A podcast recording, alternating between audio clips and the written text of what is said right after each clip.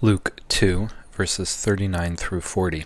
When they had performed everything according to the law of the Lord, they returned into Galilee, to their own town of Nazareth. And the child grew and became strong, filled with wisdom, and the favor of God was upon him. Luke chapter 2, verses 39 and 40. All right, so these two verses are doing a lot of work to tell us about Jesus's first uh, about 12 years of life. A lot of work.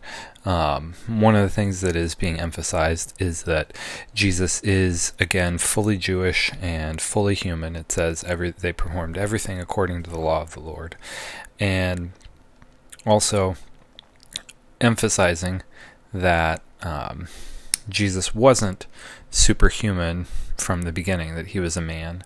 Um, he grew and became strong, filled with wisdom.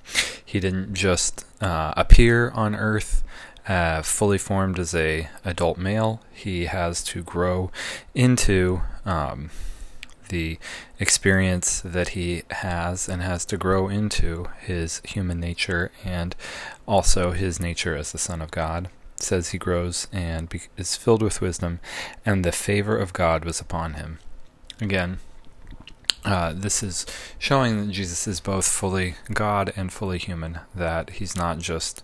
Um, doesn't just appear as the Son of God, but has to grow and develop um, as a human before he can be an adult ministering to the world. It also shows again that he is fully Jewish, everything done according to the law of the Lord and that he is just as we are bound by human laws or bound by physical laws and bound by the need to grow.